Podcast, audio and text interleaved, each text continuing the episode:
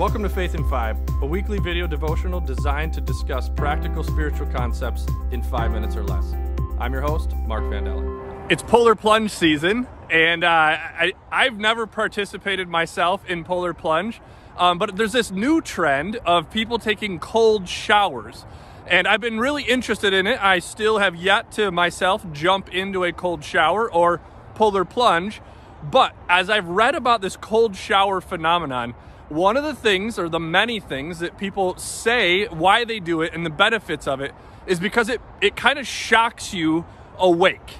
And not just like awake in the morning, it, it shocks you awake and makes you more aware of how good we have it.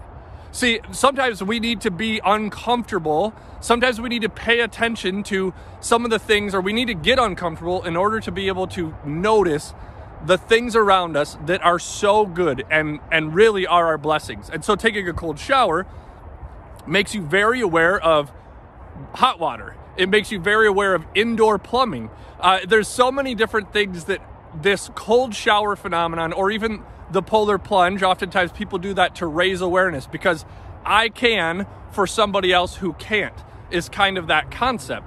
And so, this starting off this year, we wanted to do a series on gratitude. And so, we're calling this series the Grat List. And we're going to look at seven different ways to cultivate an attitude of gratitude. Like I said, I have yet to jump into a cold shower or to take the polar plunge. But what I want to do this year is commit to specific habits, specific things that allow me to kind of shake myself awake, to shock myself into this awareness of how good we have it. See, our lives are busy, right? We're full of uh, everything like work, kids, um, notifications, emails, texts.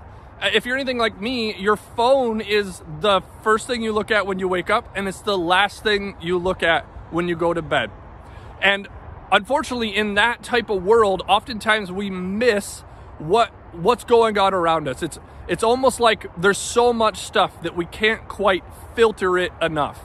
We filter our inboxes, but there's so much stuff. Sometimes things get through. Things get in the way of us really being aware of what's most important and what's going on around us. And so this year, uh, what I want to do is I want to make sure that I start each day with some sort of gratitude towards God. And really, it's the first the first uh, step in cultivating an attitude of gratitude is giving thanks to God. It's a really really simple step, and the Bible verse that goes along with it is so simple. It's a easy to memorize verse. Um, it is Psalm 118, 24.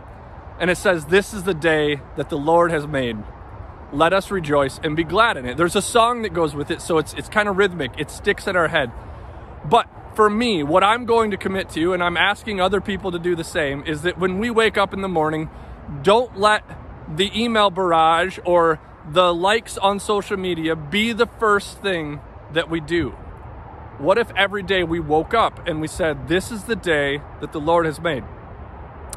I will rejoice and I will be, be glad in it. No matter what the day throws at me, I'm going to actually be intentional about filtering what comes in and I'm going to make sure that God is part of that.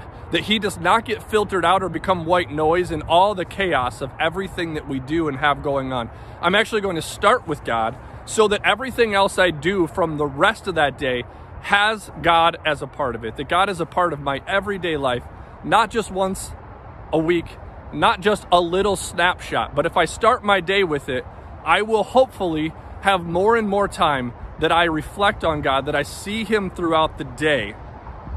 And it may be uncomfortable. It may be a new habit that I have to create.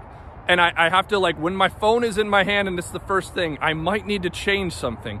And that's okay because we need something that shakes us just a little bit, something that wakes us up, that makes us more intentional and more aware of God being around us all the time. You may not need a cold shower, you could try it.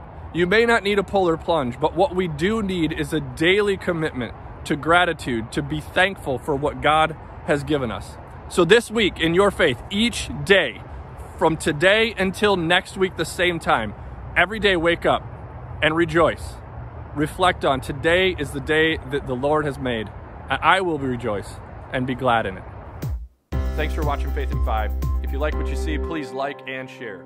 If you're interested in making a donation to our ministry, please click the link below.